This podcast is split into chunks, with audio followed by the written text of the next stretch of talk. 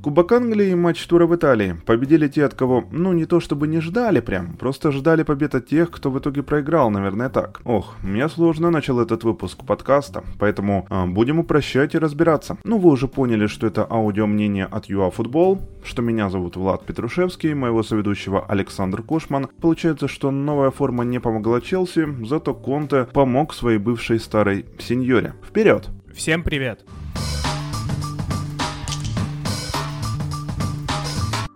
Джейми Варди – единственный футболист, который сыграл во всех раундах Кубка Англии. А это квалификация, 1-8, 1-4, 1-2 и, естественно, финал. А я начал с этого факта, потому что это вся информация, которую можно изложить по Варде а, в рамках финала с Челси. Дело в том, что Тухель выпустил Джеймса в тройке центробеков, не Аспиликуэту. Цесар при этом расположился выше и закрывал как раз позицию вингбека. Очень такой интересный шаг, интересный ход. И как раз благодаря быстрым ногам Риса а, Джейми кислород и был перекрыт. Что еще по составам? У Челси легкая ротация, Вернер на острие вышел, Алонсо и Зiyech также были в старте. И забегая наперед зря. よ У Лестера Мэдисон на лавке, как усиление на второй тайм, а, без уже давно травмированного Барнса Роджерс играет. А, зато он играет 3-4-1-2 в этом матче, чтобы а, легче справляться было с Челси, который, ну, постоянно играет 3-4-2-1. Зеркало. Ну, еще здесь я тогда отмечу сразу по травме Эванса, наверное, потому что дождь, Джонни парень не маленький, габаритный как раз, и где-то что-то дернул, там даже вроде рецидив. Кастань сел с фланга в тройку обороны, ветеран Олбрайтон вышел и сразу пошел направо. На том и сошлись, и в принципе по составам, по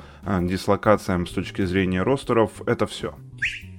Канва игры понятно, давление, инициатива владения это все за Челси, Лестер делает ставку на контратаки, передачи за спину и подходы к воротам Кепы в те моменты, когда Челси отдыхает без мяча на своей половине поля. И самая главная проблема в том, что при таком сценарии мы вообще не увидели опасных моментов, мы их не видели. Ни от одной из команд, пока Тилеманс не решил в буквальном смысле взять, плюнуть и этот счет размочить. То есть первый тайм, еще раз, реально вспомнить особо нечего. А Вернер постоянно тянет одеяло на себя, Аспиликуэта не замыкает там хороший момент головой, Лестер, ну, немало фалит и в основном отбивается. А вторая половина матча все то же самое, уже с возросшим уровнем борьбы, пока Юри не разряжает свою пушку, о чем я уже сказал. То, чего не было у Челси в помине, и то, что решил так удачно применить Лестер в условиях мокрого газона, и в условиях того, что в принципе дальние удары не были тенденцией для этого матча, конечно, не на пустом месте, потому что идет плохая передача Джеймса вперед, такая фирменная передача Вингбека по флангу. Но Риз же играл не на фланге, он об этом, видимо, забыл и вот такой вот выполнил. Поэтому перехват Айосы, никаких претензий к Оливеру, ибо мяч попал в руку Айосе от бедра. Перехват, пас на Тилеманса,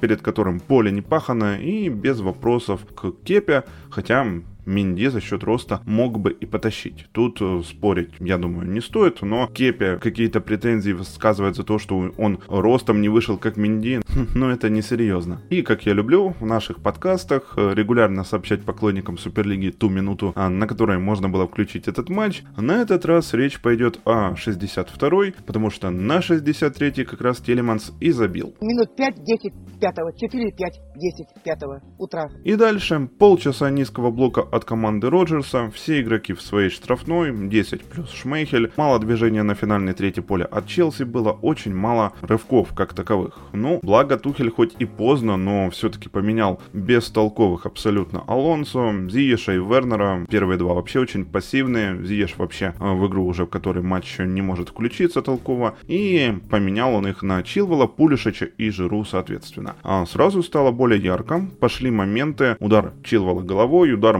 Маунта потрясающий после стука мяча об газон. Папа Шмейхель гордится сыном Шмейхелем, не иначе, потому что там Каспер и Лестер откровенно спас. И все тот же Чилвелл, для которого Лестер не пустой звук, да, он мог стать героем именно для Челси, для своей новой команды. Отличный рывок из глубины, там сумбур во вратарской перед ней и от ветерана Моргана, кажется, снаряд отказывается в итоге в сетке, но офсайд. Миллиметровый, но все-таки у Бена был офсайд. Правило есть правило. Это таке? И каков итог по увиденному?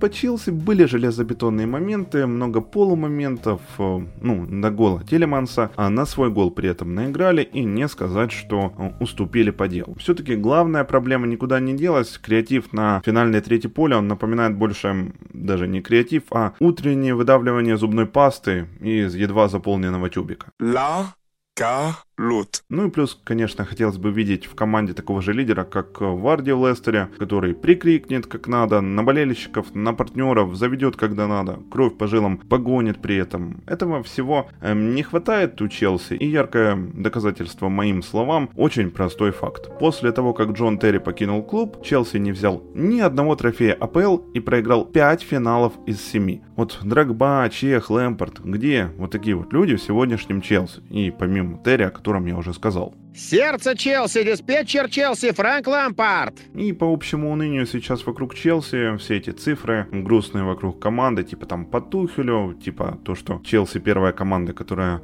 уступила в двух подряд финалах Кубка Англии. Я знаю лишь то, что впереди у Челси еще три важных битвы. Две за попадание в ЛЧ и одна э, за саму Лигу Чемпионов. Это будут новые истории, на которые и так мало кто надеялся, допустим, в феврале. И спасибо Томасу Тухеля уже за то, что он превратил потенциально провальный сезон в сезон уровня былых, когда-то привычных грез и мечт.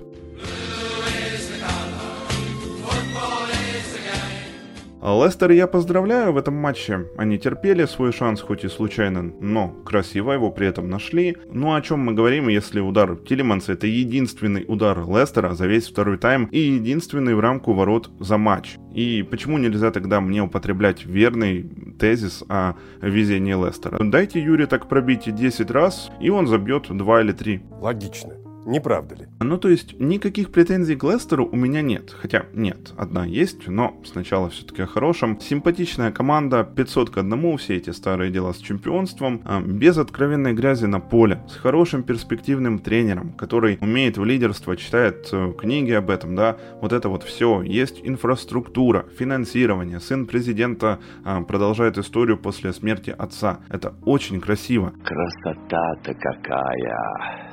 لە بۆ تا. Лестер уже даже, по сути, нельзя в таких условиях середняком назвать. Команда, вообще-то, каждый сезон после чемпионства своего активно топчется возле топ-4. For И жаль только, что вот этот вот момент с выкинутым вымпелом Челси от Амарти мы все увидели. Некрасиво, непонятно. Тем не менее, я не буду каким-то наивным человеком. Понятное дело, такое есть и в других командах. А, просто обидно, что, ну, такие моменты, они попадают на камеру и мажут вот эту вот сказку. Once upon a time. В наших планах на этот подкаст еще отчет Сапинин, яркий матч, 5 голов на двоих, удаление и предыдущий чемпион, получается, побеждает нового. А, да, Интер Конте не обыграл во второй раз за сезон Юве, а, который и получил 3 очка в этом матче, и еще имеет шанс зацепиться за Лигу Чемпионов. 777 гол Роналду за клубы и сборную. Красивая цифра, которая, наверное, замыкает мой монолог, и я передаю слово Саше. Этот парень был из тех, кто просто любит был в субботу и второй интересный поединок, это Ювентус-Интер, и здесь э, мы, наверное, больше пройдемся по Ювентусу, ну, вследствие того, что Ювентус просто-напросто может не попасть в Лигу Чемпионов, и обсудим это. Ну и плюс э, пройдемся по поединку, хотя по большей части, кто смотрел поединок, тот видел, что здесь можно разговаривать не про команды, не про тренеров, не про какую-то тактическую составляющую, а чисто про то, что арбитр не справился с матчем, и все. И самое интересное то, что, возможно, вот если не смотреть поединок, то может показаться, наверное, судья подсуживал Ювентусу для того, чтобы Ювентус прошел дальше. Ну и пытался бороться дальше за Лигу Чемпионов. Но нет, даже не близко. Как вообще так можно судить? Как таких... А, э, Нецензурная лексика. Арбитров допускают судить такие матчи. Ну, такого даже в АПЛ нету. При том, что в АПЛ скорости реально намного больше, и как бы ладно, еще там уже, честно говоря, уже иногда закрываешь глаза. Но там такого беспредела нет. А здесь просто что, какие-то непонятные желтые пенальти и все остальное. Сейчас все подробно обсудим, но ключевые моменты будут все-таки по Ювентусу. Итак, поединок стартовал. Начало матча, это единственное, что стоит обсудить именно по игре. Ювентус явно хотел забить, и это было похоже больше на какую-то кубковую игру, как будто бы в прошлом туре или, ну, команды играли две игры, и Ювентусу надо было отыгрываться после прошлой игры, поэтому первая задача это быстрый гол. Вот как-то так это смотрелось. Относительно быстро они и забили, но тут э, сказывалось еще то, что Интеру-то ничего не нужно. Интер уже все доказал и все сделал. Они уже чемпионы по большому счету, Конте 100% мотивировал их на эту игру, именно игроков своей команды, но это уже тяжело сделать, это реально очень тяжело сделать. Плюс даже перед командой не стоит никакой рекорд, то есть, ладно бы, если бы там, я не знаю, у Интера было бы сейчас, там, грубо говоря, опять же, было бы там 99 очков, и вот две победы, и вот прям рекорд-рекорд 105 очков, вот что-то такое. Нет, такого не было, поэтому, соответственно, настроить команду, настроить игроков полностью, отдаться на 100%, после того, как они уже выиграли чемпионство, очень тяжело. Конте это постарался сделать, как он только мог. В принципе, по игре это не особо было заметно. Опять же, мы все помним прошлый год, например, поединок Ливерпуль-Манчестер Сити. Вроде как Ливерпуль вышел на матч, вроде как даже и вышел не проигрывать, но они уже были чемпионами, им уже было все равно. Поэтому, естественно, матч и получился тогда таким. Здесь, в принципе, что-то очень похожее. Просто Ювентус не на ходу, от слова совсем. Идем по матчу. Первый пенальти, который ставит ставит арбитр в ворота Интера. Вопрос, как можно было в этом эпизоде поставить пенальти. Если мы смотрим этот эпизод с самого начала, то видно, что Кьелини первый кладет руки на бастоне и начинает его тянуть. После этого уже Бастони, оказавшись сзади, начинает тянуть к Хелине. Первый фалит к Хелине, поэтому это не пенальти. Все, априори. Не надо ставить пенальти такие. Зачем? Зачем портить матч? Зачем портить игру? Дальше идет э, пенальти в ворота Ювентуса. За что поставлен пенальти? За то, что Делихт вроде, ну, наступил, да, было видно на повторе, на пятку Мартинеса. Но опять же, это был вообще не игровой эпизод. Мартинеса даже, Мартинес даже не боролся за мяч. Ну, ну это настолько глупо было ставить здесь есть опять же пенальти. Можно, можно поставить и в том, и в том эпизоде. Ну, когда это дерби, когда вот игра вот накалена, ну нельзя ставить такие пенальти, нельзя. Лучше пусть будет счет 0-0, и мы посмотрим игру, посмотрим футбол, чем вот этот цирк, который мы увидели. Ничего не понимаем. Дальше удаление Бентанкура. Вопрос первый. За что была показана первая желтая карточка? Она вообще настолько спорная. Ну, если ты даешь такую желтую карточку, ты априори не можешь дать следующую желтую карточку, чтобы удалить игрока. Но арбитр это как-то делает. И делает, и хорошо получается у него это. Идем дальше э, уже в неравных составах, понятное дело. Вот, э, плюс э, Интер уже забил, счет 2-2. И следующий момент это то, что в концовке матча арбитр ставит пенальти на квадрата. У меня вопрос, как можно было поставить этот пенальти? Опять же, точно такой же. Как? Таких пенальти можно в каждой игре ставить штук по 8, по 10. Серьезно. Так как упал квадрата. Ну, это просто смешно. Поединок был испорчен. По поводу Ювентуса. Пирло пришел в Ювентус, да? До этого в Ювентусе Челси был Сари, еще до этого Алегри. Когда увольняли, ну, скажем так, уходил Алегри, клуб и Аньели все заявляли про то, что команда хочет развиваться, то есть э, команде нужны новый, новый специалист, который поставит более э, интересный атакующий футбол. Окей, без вопросов. Слухи ходили про Гвардиолу, но не получилось, понятное дело, и все прекрасно понимали, наверное, что Гвардиола не придет в Ювентус. Приглашают Сари. Сари строит команду год, первый год. В принципе, со всеми его косяками очень даже неплохо. Строил он команду год. Давайте вспомним, что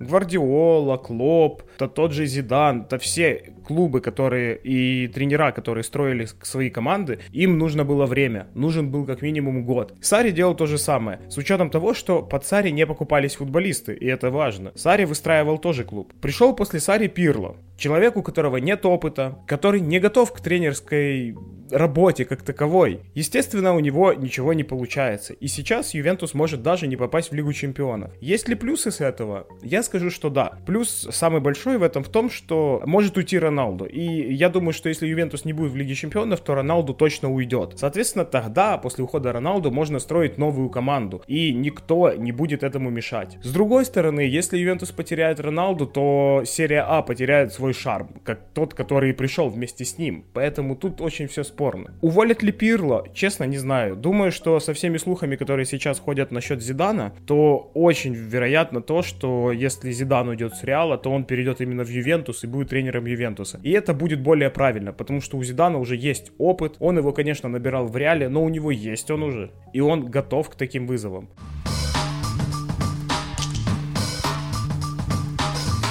Ну а частота топовых матчей под разбор зашкаливает. С вами был вновь подкаст ЮАФутбол Аудио Мнение. Спасибо вам за прослушивание. Также мы будем благодарны за комментарии, предложения, лайки, колокольчики, подписку. И я напоминаю, что вещаем мы на YouTube, Google подкастах и Кастбоксе. А задавайте вопросы, мы с удовольствием на них ответим. Не попадайте в сайт и уважайте своих оппонентов. Всем пока!